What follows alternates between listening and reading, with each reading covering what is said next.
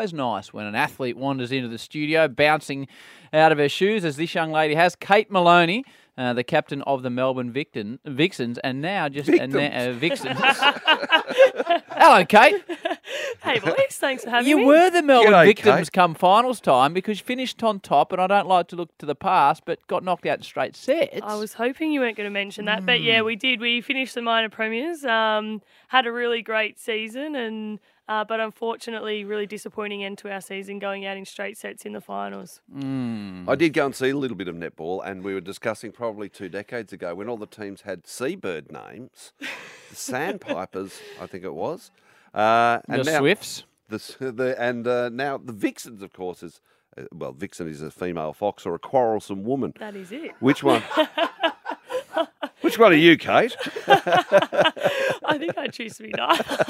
Hey, Kate, 6 a.m. This morning, a nice early start. The Australian Fast Five netball squad has been named. This is a massive event. You can get tickets uh, from Monday, July 24 at Ticketek, and it'll be at Hisense Arena again October 28 and 29. It was big last year on Channel 9. I like the Fast Five. For want of a better term, it's almost netball's version of T20 cricket. Congratulations in being named in the squad. Thank you very much. Yeah, it's really exciting. Uh, huge honour whenever you get to represent your country, and um, great to have it back here in Melbourne and have you know six of the best netball um, nations in the world all in one place. And uh, yeah, really looking forward to it. So, what uh, changes in Fast Five? Yeah, look, it's a really fast paced, uh, exciting version of netball. Um, you have rotating subs, shorter quarters. Uh, you can shoot one pointers, two pointers, and three pointers. So I'd love to be a goaler there. Um, Power plays, uh, they get rid of probably the two most important positions in wing attack and wing defence. And I'm probably a little Right. bit biased being a mid courter. um,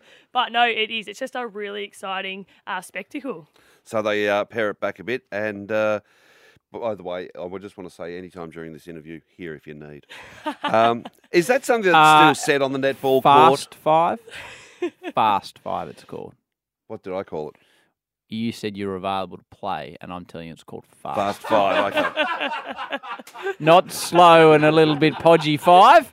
Listen, I've seen Five.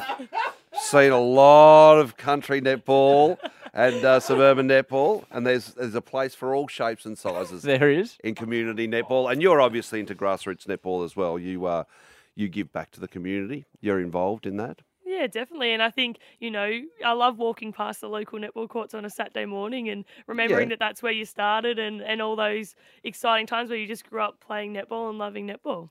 Yeah, and I've, uh, one thing that I, I've learned about going to netball is you, it's always very complimentary. There's no really hardcore barracking. It's like, well done, girls. Well done. Is, is that true, or does it get a little bit grittier? Oh, it does. there is that side of it. And I think in Melbourne, the crowd's amazing. When you head over to Adelaide and stuff like that, they get a little bit more Bloody rowdy over there. So and sledging I, over the fence bringing stuff. in Collingwood as well. Uh, Oh, yeah, so well, we'll pump absolutely. that up as well, uh, bringing Collingwood into our competition. But um, when you head to Fast Five, the crowds are amazing. They dress up. Uh, everyone dresses up, really gets into it. There's a lot of entertainment uh, for everyone there as well. So uh, hopefully we get a big crowd there, and um, yeah, hopefully they are nice and loud cheering us on. Com Games next year, Gold Coast, home Commonwealth Games. Something on your future radar? Be big, big, big playing in that little affair. Yeah, that would be amazing, and, and something that you know I've, I've dreamt about playing. You know, for the Australian Diamonds, and recently just selected uh, in the squad, which is Congratulations. Thank you. I'm really excited about. So, uh, a squad of 18. We head into camp with the Diamonds next week. So, go over to Canberra for a week, and then the girls will go off and play in a couple of different series, Constellation Cup and Quad Series as well later this year. And in terms of the Commonwealth, who uh, is the dominant team at the moment?